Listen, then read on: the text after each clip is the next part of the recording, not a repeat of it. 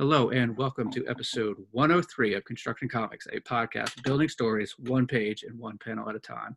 On this episode, I have an interview with Ed Davis, the creator of The Immortal Era. This is Matt. And Ed, thanks so much for, for joining us. Why don't you lead us off with a quick bio about yourself and a little bit about this comic, and then we'll go sort of more in depth on the, uh, the creative process here.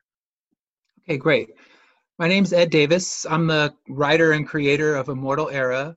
Um, this is a series that's two issues into it so far, but in the end, I envision it to be about a 30 issue series. This is my first time into publishing, and I founded the Finish Line Comics to as a place that I could publish independently and hopefully eventually have some other people published there as well. I'm already talking to a few different artists about potentially publishing their work here. So it's kind of starting from the ground up and just always had a passion for comics. So this was something I had always wanted to do, but just waited a long time to do it. And now starting with this and publishing this series and hopefully more in the future.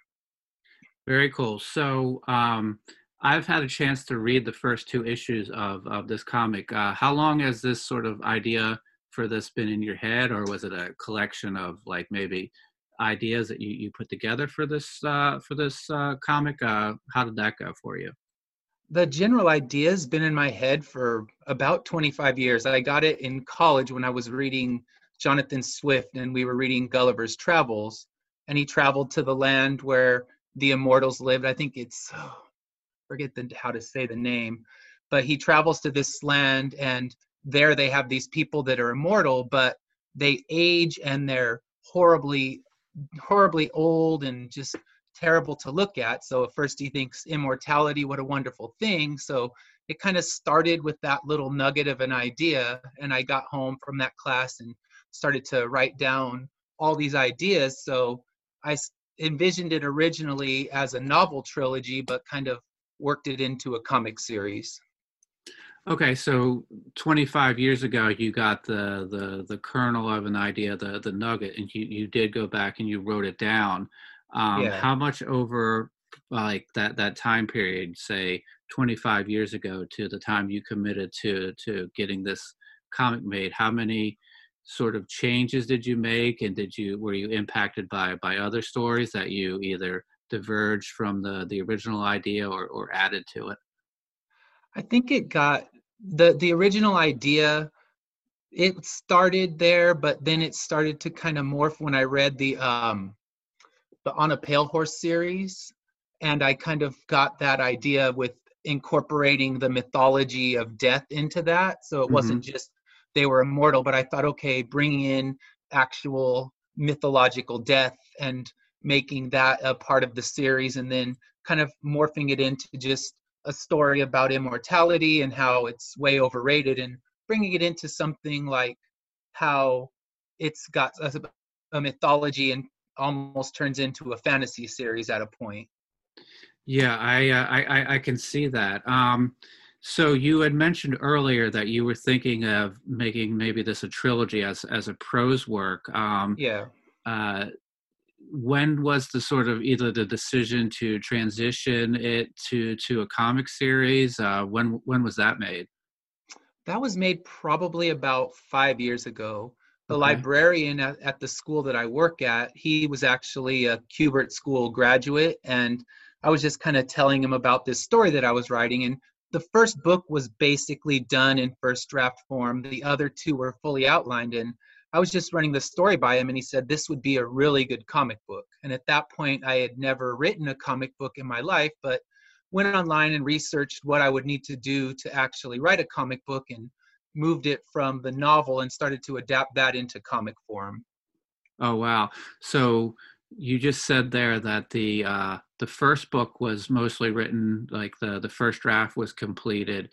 Did you do like a process where you looked at sort of like uh, an act or, or a chapter trying to transition that to like an issue length did you did you have any sort of breakdowns that way yeah the first the first issue is pretty much the first chapter but okay. it won't be one chapter per issue as it goes because some stuff will get cut because it doesn't work in the comic form mm-hmm. so it'll start to get whittled down into a tighter story just so it can be told in comic form because my biggest problem i had when i started was i had so much dialogue i mean it was overrun with it my first draft of the book they the letterer put the dialogue in there and there was no you couldn't see the pictures anymore so oh, wow. i realized i got to start start trimming and it's still pretty heavy in dialogue but compared to where it was it's a lot it's a lot less okay um yeah so uh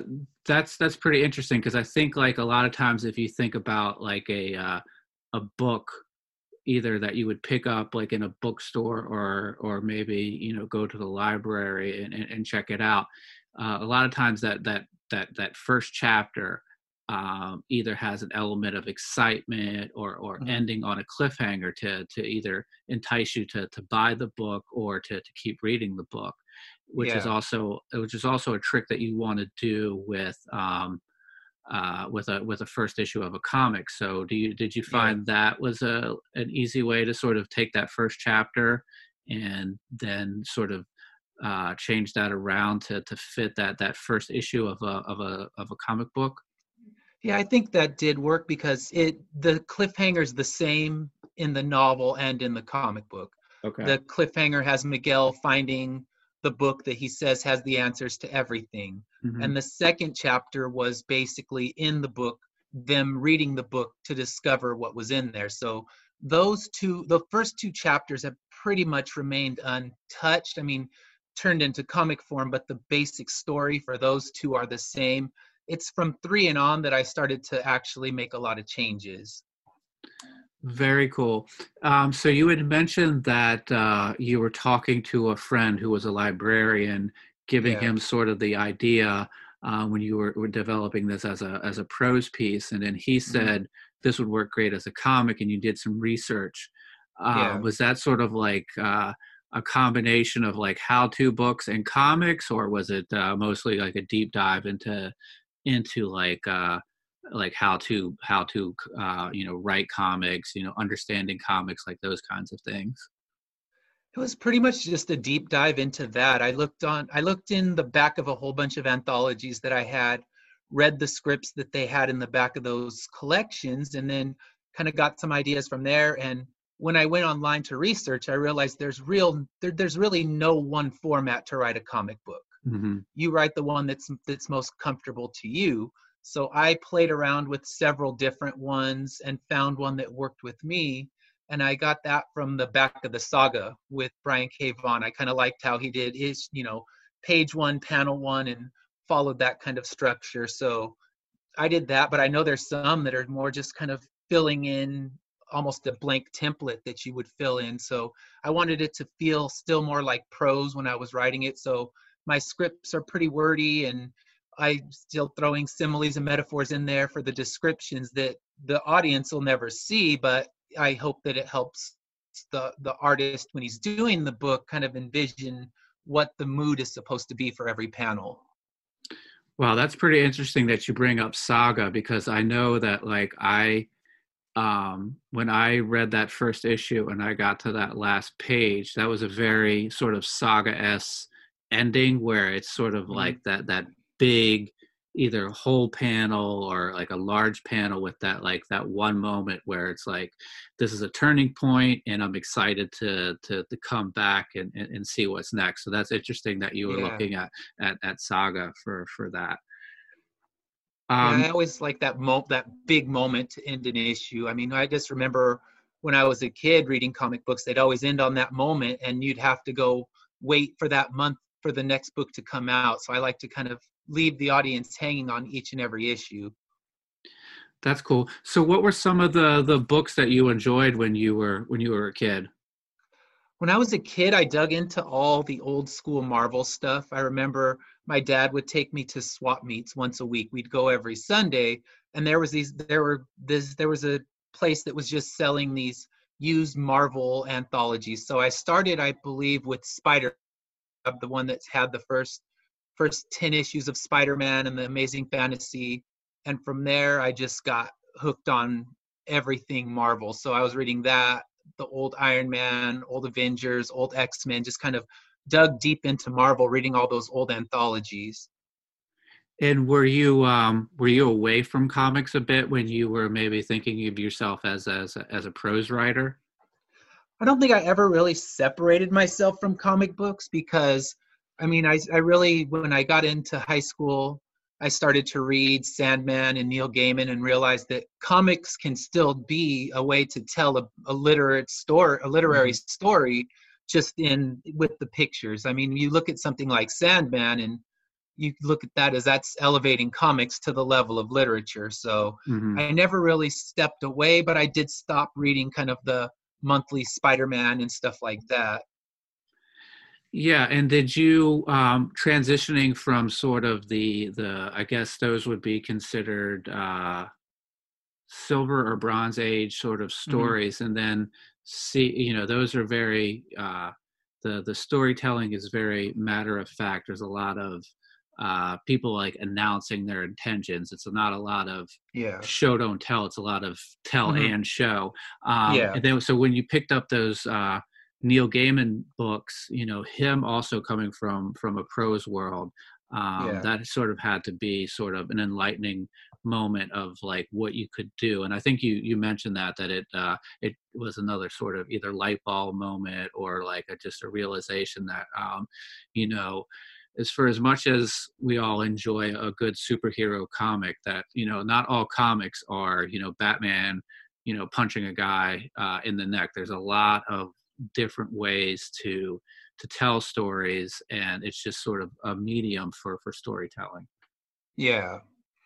And it's just a different way because now so many so many stories you read they're still your monthly ones but even they're kind of trying to tell bigger stories that don't just get told in one issue and wrap up and bring the next one. So even your batmans are doing more than punching in the throat they're trying to tell bigger stories. So mm-hmm. i think i think with vertigo and what they did in the in the early 90s it kind of changed the way comics were read and it changed the way that i was reading them and i got really hooked on pretty much anything new that would come out from vertigo i'd immediately grab yeah so let's turn our attention back to to your book um, okay. there's definitely a lot of uh, uh, genre not genre matching i don't know if that's the right word but there's a lot of mix and matching that that you're doing here mm-hmm. um, so I know that you had mentioned some of the the influences, but were there were there um, as the story evolved and as you transition from again from prose to comics, were there were there any uh, influences that you you might have taken? You know, a movie, a TV show. I'm I, in my mind, I'm thinking there's a couple, but I, I want to see if if you name the ones that I'm thinking. I mean, I think for the post-apocalyptic factor, I looked at Mad Max. I watched all those when I was younger um trying to think just i mean it was definitely it'll it kind of has a lord of the rings vibe when it when the quests becomes part of the book. So i was influenced by the movies and the books on that one. And yeah i'm trying to think there was a lot of stuff that influenced me. Like i said the on a pale horse series i read that one and lots of different series and i just kind of took bits and pieces and I tell people when I'm trying to pitch it at a con, it's kind of you have it's fantasy, it's horror, it's got little bits of you know science fiction lodged in there. So I was just kind of I, I watched everything and consumed everything. So I think it's just bits and pieces of everything floating around, kind of made their way into the story. Yeah, that that that makes sense. Um, I didn't get the the the Mad Max. Um, I got a little well, I guess now I can see that with sort of some of the the fringe elements that are sort of trying to to invade the the the village. That the, I, I, I can see that now. Um, I I got this might be weird, but I got a little bit of like like Blade Runner. Mm-hmm. Um, you know, there's a there's a bit of i guess there's a bit of like an overpopulation problem there's there's people yeah. sort of like huddled and like every, everything just feels sort of like uh closed in and tight um and then you know it's kind of hard for us as, as comic fans and I, I don't know if this is true but there's uh there you know uh so far as what i've read there hasn't been anything to this effect but there's there's a little bit of like that um, there's not there's not zombies, but there's a little bit of like the a little bit of the Walking Dead where you have those sort of again those fringe elements that are like uh, you know um, attacking and, and trying to take resources. So I got I got a little bit yeah. of that.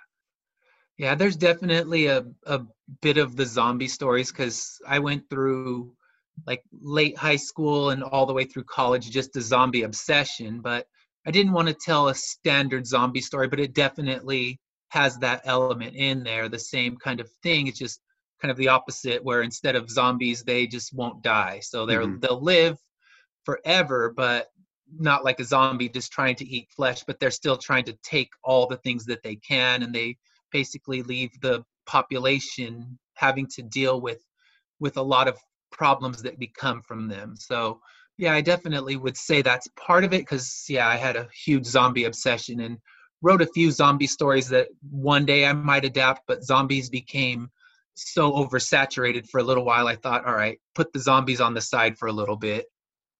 Yeah. Um, so uh, I have a couple questions about the, the the the creative team as a whole. Um, okay. How did you uh, first? How did you uh, connect with with the artist? It's the same artist on the on the the first two issues. Is that correct? Yeah, the same. It's the same art team for the first two issues. So the artist I actually just found doing an online search. I just looked for artists looking for work, and mm-hmm. there's a whole forum that I went to that had a whole bunch of different artists that posted links to their work and I saw his work and it really struck me as something that would work for the story I was trying to tell because I didn't want something that was kind of anime looking or cartoony. I wanted someone who did it in a more in a grittier style and when I found Caesar I found out he still works paper and pencil. He's not doing anything digitally. So I love that it's kind of the story has more of a 90s vibe i think because that's when it started being written. Mm-hmm. and having someone who did comics the way that they were done in the 90s i really liked that idea. Awesome. So did you uh did you post uh in the forum that you had an idea or did you go into the forum and sort of look at the the various art samples and then reach out to to caesar? I went to the forum and just looked at the different art styles and saw he he had posted a page of a horror comic that he had done mm-hmm. and it looked really like the style I was going for so I just reached out to him and from that point he was definitely interested in working on it so sent him the character bible he did all of the character designs and then from there started actually working on the script and then he brought Viviana. He worked. He had worked with her on the a comic book, an indie comic, Scorpio, and okay. he said, "I have a good colorist, so do you want to use her? So he brought her along because she had worked with him on another book. And then the letterer, he was actually the librarian who oh. started this whole thing as a comic book. So he was he's the last part of the team. So yeah, it was just kind of found him online and then he luckily brought a great colorist with him that's that's pretty cool yeah um, and it's also sort of uh, a, a nice sort of tie-in that uh, the the guy or a girl i'm not sure in in this case that sort of gave you the idea of um, taking that that that prose work that initial idea turning it into a comic is is is part of the team. That's a that's a cool sort of uh, bit of uh, you know rounding out the the, the story. Yeah I, I i love that he's involved with the book. It's nice because i mean he's he it, he would really love to work in the comic industry but at this point hasn't had the work in it. So it's good that he's on the book and hopefully he's able to keep working on that and it picks up someday. But it's just nice that it was his idea. He put that nugget in my head and you know, it's great to have him as part of the team. Oh yeah, and with his background, do you ever sort of rely on on on him to come in and and and look at like a like a page design, or is it just is he just strictly still working as uh, as the the letterer? He's working more as the letterer. I've worked on the page designs, and that was one of the the problems we had in the beginning too. Was I didn't know how layouts and everything were supposed to go, so I would approve a layout and realize there was no room for the dialogue in it. So it's been kind of a work in process, working process, working process to realize, okay, we need more negative space here and things like that. And he was the one that did tell me about that. He said, okay, you're going to need extra negative space, so make sure that you tell your artist for this panel there's a lot of dialogue so leave some leave some open space to put the dialogue in there. So he definitely has thinking about it helped me with that process of what i need to tell the artist but for the layouts i kind of still work on those myself. And then my wife is working as one of the editors on the book so she'll look at them too and make sure it kind of works. And just getting that second set of eyes on it's always good. That that's that's that's that's very cool. Um uh, so you had mentioned earlier that uh, the artist Caesar he works traditionally. When you guys started off, was there um, were you sort of seeing things in the the thumbnail stage, the the penciling stage, and and the inking stage, and sort of signing off and saying, "Yeah, you got it," or um, yeah. "This is not really what I intended." Like, so was was that how was that how it was going for you? Yeah, pretty much. What he would do is he send me a really raw, just kind of outline, so we could see where the angles and everything were going to be, and from that point, he would take it to pencils, and there was still a chance to edit it once it was in the pencil form. Mm-hmm. so that there were there weren't huge changes. It was smaller things and we have a language barrier too so sometimes he doesn't quite understand what the script is saying so he'll ask me for clarification. And a lot of times i'll have to send pictures from online. I'll say okay this is what i was looking for when we were trying to do the underground city that the main characters live in that was a lot of trial and error and I sent him pictures of subway cars and abandoned subway stations so he could get an idea of what it would look like. So it's a lot of that and with him pictures always help. So I've actually incorporated pictures into the script for things that I think might be challenging for him. That's that's interesting. Um, the the the first comic that I worked on, the the artist was uh, from Brazil, and mm-hmm um, a lot of our communic well all of our communications were either through messaging and, and email and i yeah. found myself having to tell myself at times that you know i'm not talking to my my buddy that i've known for you know x amount of years i, I have to make sure that i'm being clear i'm not yeah. uh, using slang or any sort of mm-hmm. like terms that aren't really very clear so did you did you find that after after a while Oh yeah, definitely. There was there was a point in issue two where I said the character walks to a strip mall. He had no idea what a strip mall was. Okay. So I had to describe, okay, just this is a shopping center with lots of various little stores. So as soon as I said it, he knew, but I realized, okay, I can definitely not use American slang for things like that because he won't know what I'm talking about because he's actually also from Brazil. So oh, wow yeah certain things he's just not going to understand because it's too american. So in the the scripts that i've written for the fourth fifth and sixth issue those were written directly with him in mind. So i'm i make i make sure to be more clear and leave out the things that he wouldn't know because of the cultural differences.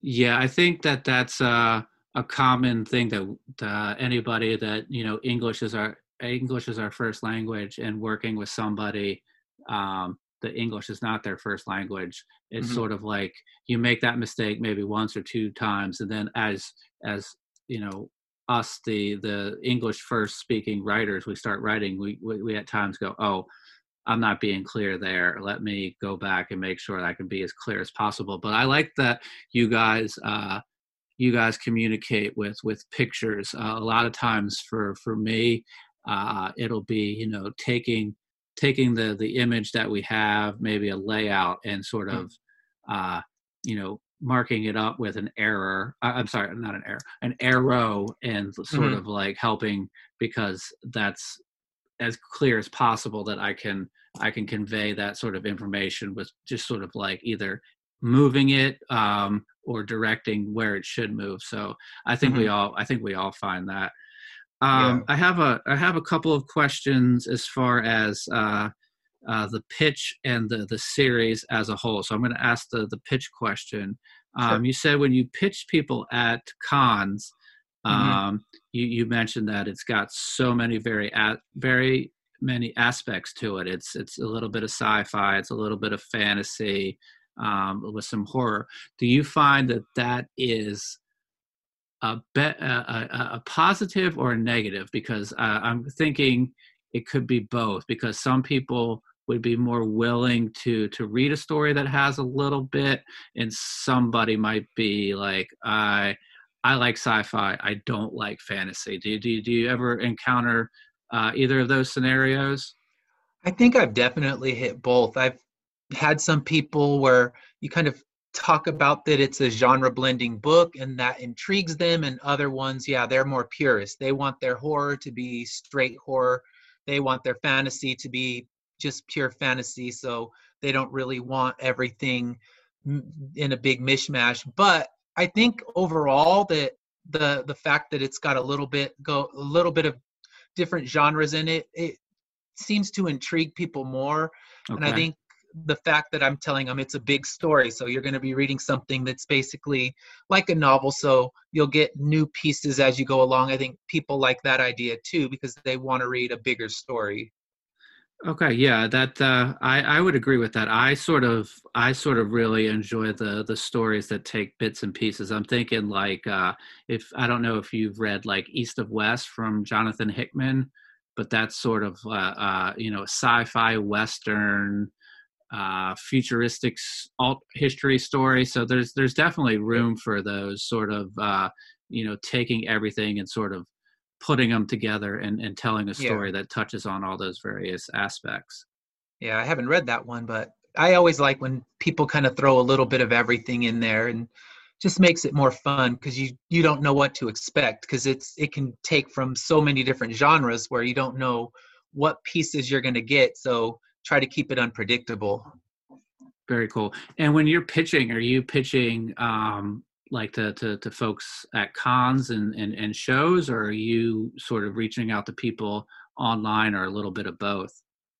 A little bit of both. More of it, it lately, it's been more cons because I just was I had worked a lot of little ones last year to kind of get ready for the bigger ones and mm-hmm. just practicing pitching to try to make the story sound interesting because people in general they're just they want to keep walking. So you have to do something to intrigue them enough to stop and hear what you have to say.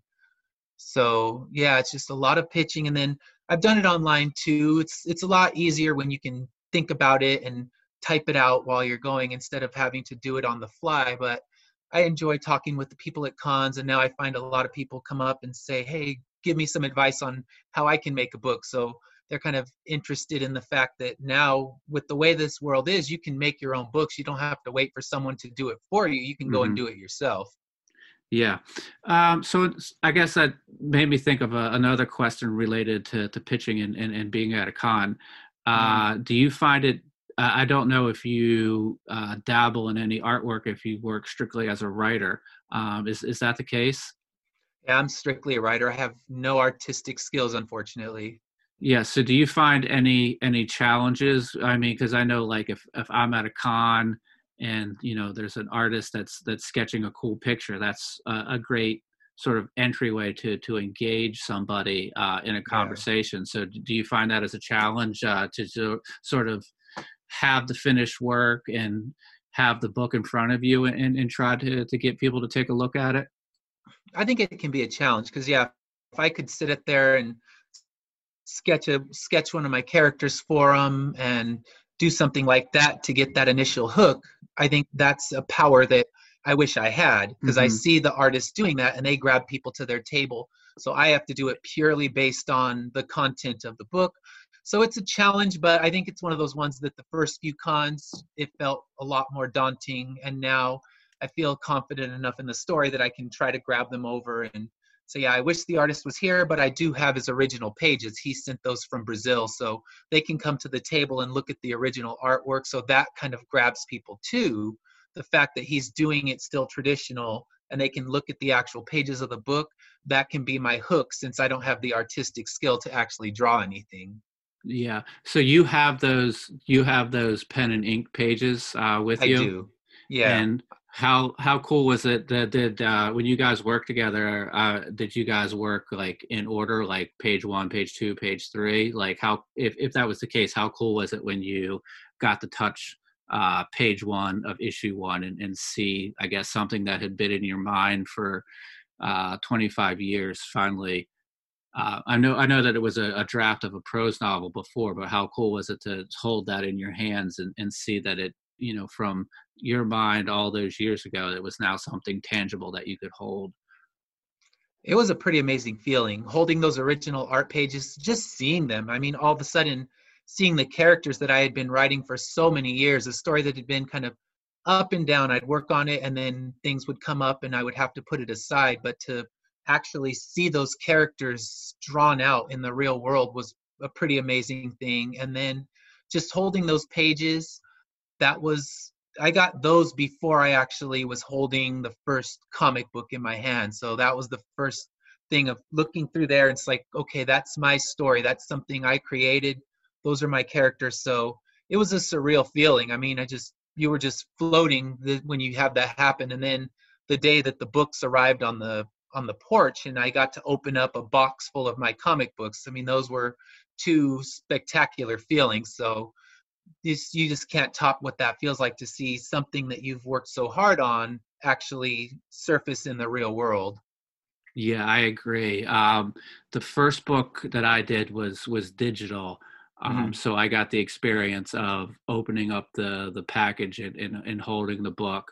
The second yeah. book was done traditionally, and so that was the the time that I got to see um, original pages. Um, yeah. So those are those are two two very cool uh, moments.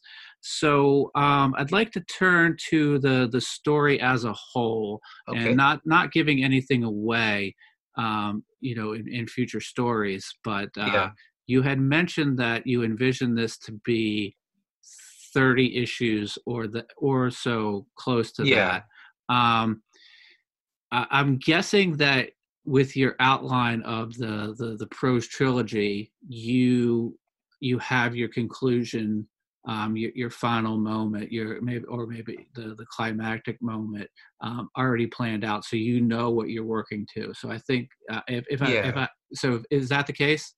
That's the case. Yeah, I've actually already written the last issue. I went went and did that as kind of my first thing. So I know exactly where the story needs to go and what story beats need to happen to lead to that last issue. So that's already fully done. So yeah, when I when I did it, I mean, when I started writing the novel, I didn't know where the end was, but once I got it, I made sure that I wrote that first. So I don't want to spin my wheels and start just kind of having tedious issues where nothing happens. I want everything to be leading to that moment, and that's that's kind of why I want it to be 30 because doing those six issue story or each each story arc will be six issues. Mm-hmm. So taking that and moving that into those arcs I can tell it in 30 issues and then know exactly where it needs to go and where it needs to end. That's that's that's pretty cool, and it's uh, it's got to be helpful and a relief to know that you know that point. Uh, last page, issue 30, maybe 31, depending on or, or you know how things go. Um, yeah. But you know exactly what you're working to mm-hmm. and i think that's important because uh, i think you you hinted on this. This is going to keep you from you know meandering or going off on a tangent. You're always yeah. going to be um, working towards that that moment that you already have uh, defined and and and and ready to go. So i think that that should help i'm guessing for for for tight storytelling. Yeah. Um, so you mentioned also there that you're you're looking um, if it's 30 issues you're looking to do is it five issue arcs or six issue arcs? Six issue arcs. Okay so um uh, so again maybe a, question about transitioning from from a prose work to to a comic work.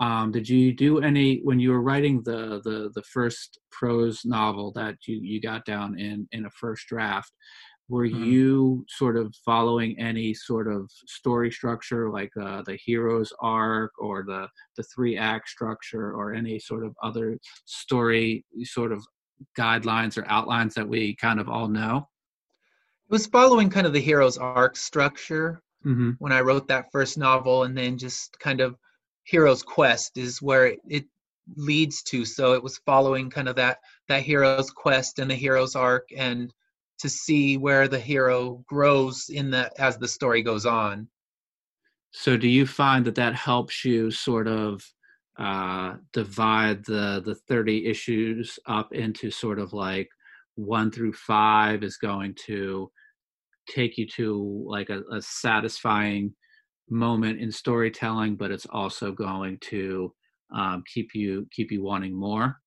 Yeah, that's what I'm looking to do because after the first arc, there'll definitely be big questions answered, and it'll take them one step closer to completing the quest. Because in in overall, the story's quest is to bring death back into the world. Mm-hmm. So each arc should get them one step closer to restoring death and bringing the world back to the way it should be.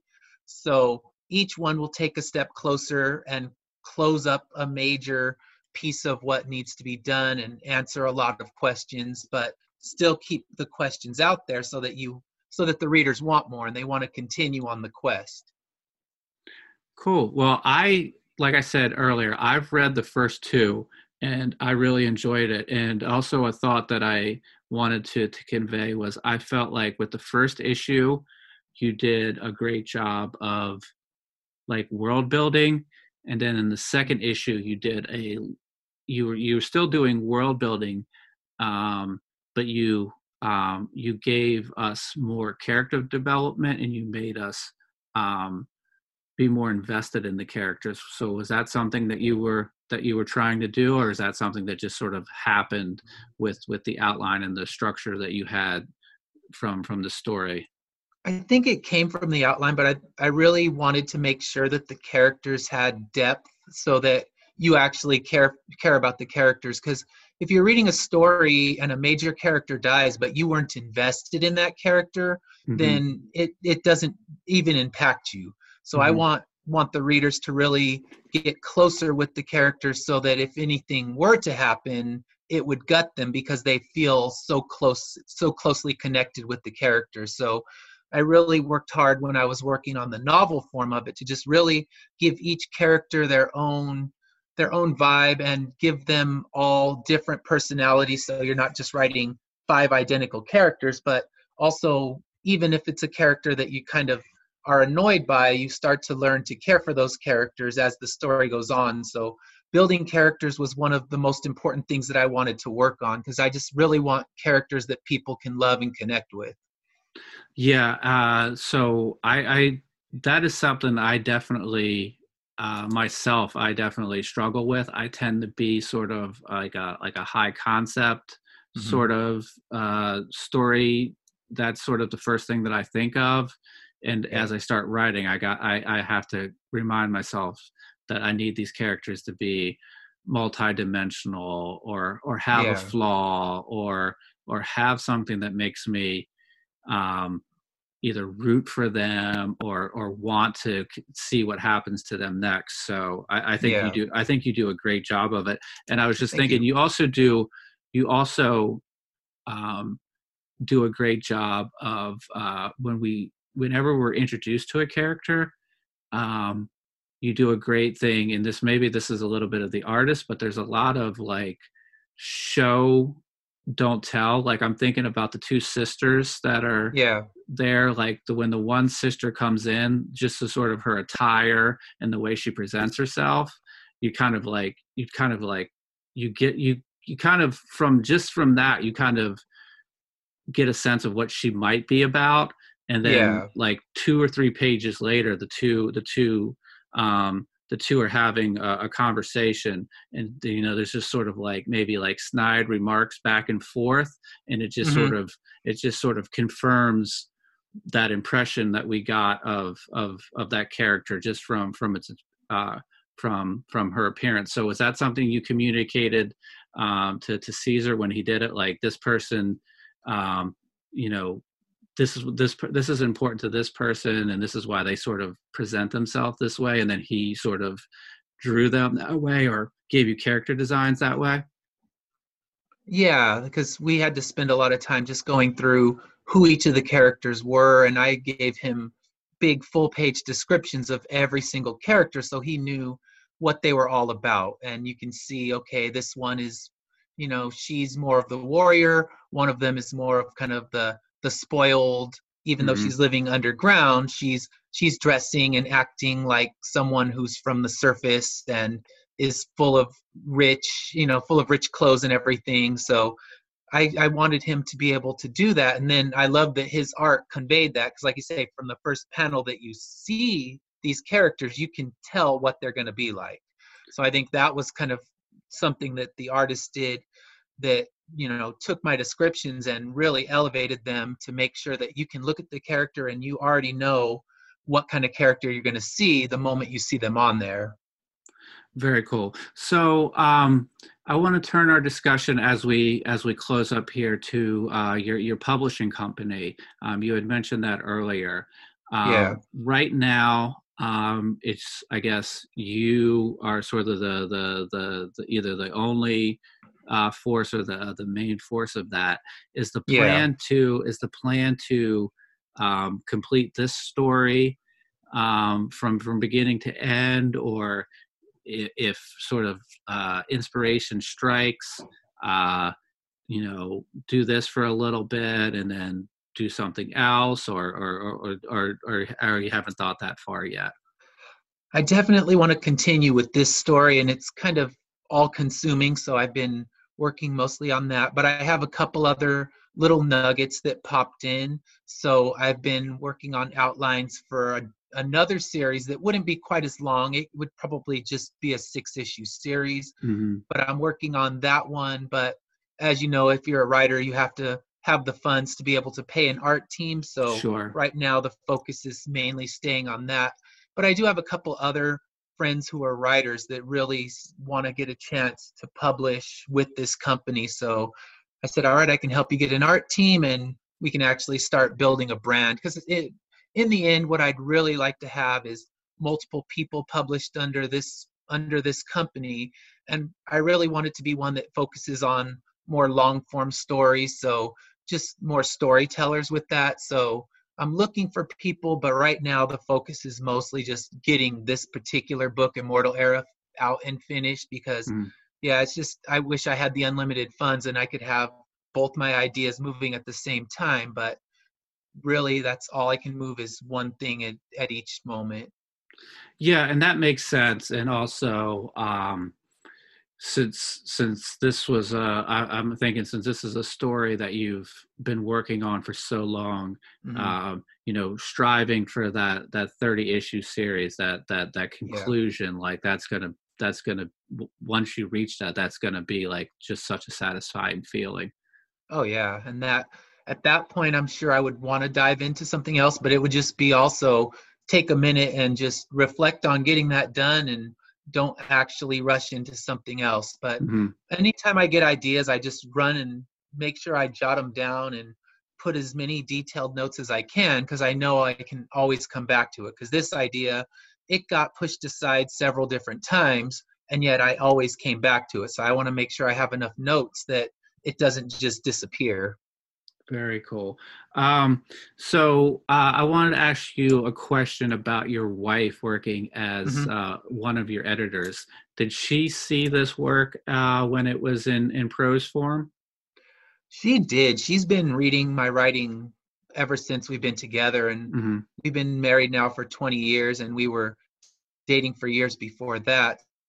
So she's been she's been reading all of my work and always she gives she gives the criticism that sometimes I don't want to hear, but she's not afraid to tell me. So I couldn't have someone working as an editor that just sits and nods and says, "Oh, this is great. Everything's perfect. Leave it alone." I need someone who can make me have to make those hard choices sometimes. So she, as someone who's been reading my stuff for probably 25 years now, is a good one to have because she'll she'll definitely be honest with me and make the make the changes that need to be made very cool and i guess it's got to be helpful to have one the two sets of extra eyes editing it because i know mm-hmm. for myself as a writer sometimes like this story has been in my head for so long that i when i go back to to edit it or review it i at times have lived with it so long that I I know what I'm trying to say, but that's not mm-hmm. actually what I am saying there. So I think yeah. that that's probably a benefit to you to have somebody who has lived with that story for so long, but also hasn't lived with it in their head, sort of yeah. flushing things out and and knows and knows the story. And like I said, sometimes when that stuff is down there, either in like the written word or like yeah. in a caption box, like us as the the the the, the main writer or uh, the person that's lived with it, again, we know what the story is, and we kind of kind of sometimes um,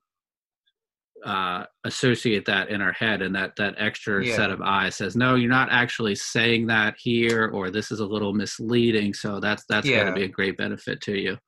Yeah, because she'll tell me this isn't clear. I don't understand what just happened here. And like you said, it's in my head. I can explain everything and everything that's going to happen after, but the readers are like her. They don't know what's in my head. So I needed to go back and clarify several things in both issues because she said it you may know it but they don't so it's they help to fill in those holes so the readers don't end up feeling lost and confused very cool so um, i know that two issues are are out um, yeah. and at the time of this recording the the it, needless to say the world is a bit of a uh, confusing and mixed up place right now. Yeah. Um, do you uh, do you have like a plan or like a guideline of something you want to do like uh, a certain amount of issues uh, in like a in a time frame or is there something that you thought about like you know sort of us as an indie creator we it's hard for us to do that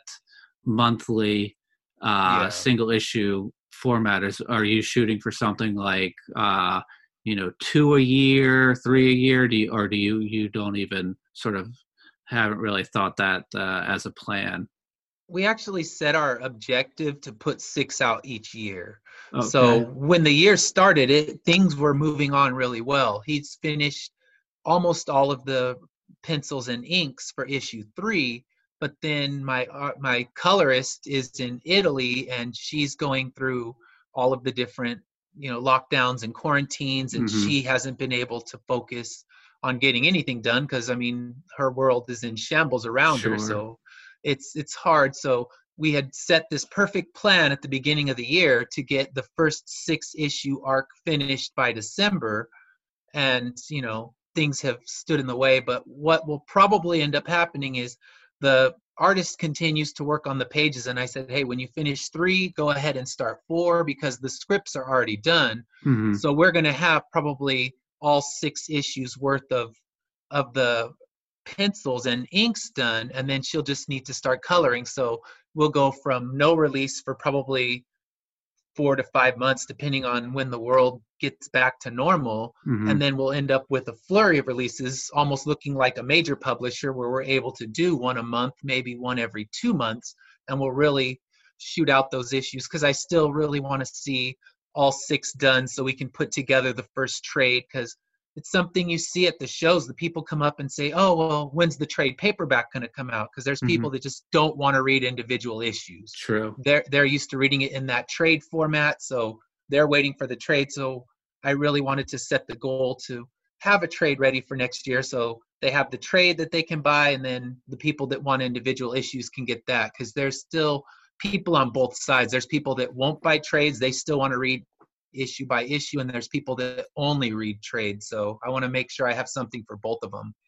Yeah, and I guess maybe one of the other benefits is you know you get a you get a first trade out, you might be able to hook somebody that way. Yeah. And then you know issue six comes out, and they're they're they're so invested uh, in the story that they you know um, they they convert to to to a single issue reader. So it's it's sort yeah. of it gives you the the the benefit and the the way to to market it differently. Mm-hmm. Well, Ed, I I really enjoyed uh, reading this comic and then and talking about these these comics uh, with you. Um, can you let everybody know where they can find you online? So as things sort of normalize in the world and, and more issues come out, they'll they'll be able to to to to find you and and see that new issues are coming out. Sure. Uh, the Instagram is at Finish Line Comics. Mm-hmm. And we're the only Finish Line Comics on there. So if you search up Finish Line Comics, you'll find us. Same with Twitter. but it's not the full Finish Line Comics word. But if you type in Finish Line Comics for your search, you'll find us there. And then Facebook, it's at, it's under Finish Line Comics as well. Mm-hmm. And then the finishlinecomics.com is where you can actually go to buy the book because I have a Storenvy shop where issues one and two are available. Eventually, I'm going to put all the different merchandise and everything I have because I have shirts and hats and posters. But for now, the Storenvy is just the two books because I want to make sure people can get them in the mm-hmm. meantime because I was going to run a Kickstarter. We were going to do one for issues two and three together, but with with the uncertainty of when issue three is going to be out, I don't want a Kickstarter where people have to wait months for the product to actually arrive to them. So for now, on the Finish Line Comics website, you can find issues one and two in the Storenvy shop. Okay, and uh, uh, I know that a lot of cons aren't aren't being held, but uh, yeah, did you have any cons on your schedule that you were thinking about uh, going to? Oh, I had a lot lined up, and most of those have been postponed. Mm-hmm. The next one that I have that is still uncertain is in Vegas. There's one in June. Okay. So I'm really hoping that that one still happens. But if not, a lot of the cons that I had already booked are getting moved to different dates. So I have Ontario in May. There's Ontario Comic Con. It's um, not called Ontario Comic Con. They call it something different. But this it's the only one that's found in Ontario. But with it being in the middle of May, there's all there's a really good chance it's going to be postponed as well. Mm-hmm. So I had pretty much one con lined up per month all the way through the rest of the year. But with the uncertainty now, I'm guessing the next one that I can guarantee will probably happen will be the Long Beach Comic Con, which is in September. Okay. Yeah. Uh, hopefully, uh, hopefully things do get uh, back normal so that we can go to cons and, um, you know, books can start to to go out and just the I guess maybe larger picture um, beyond comics is that you know folks like your colors can get back to uh, a normal way of of life. Yeah. Awesome. Well, uh, I'd like to, to thank you for being on. I'm going to put links to to all of your social media in the show notes. So anybody listening that wants to to to, to call up the show notes and look at those uh, to to follow you, um, those will be there. So um, uh, again, Ed, I'd like to to thank you uh, for being on.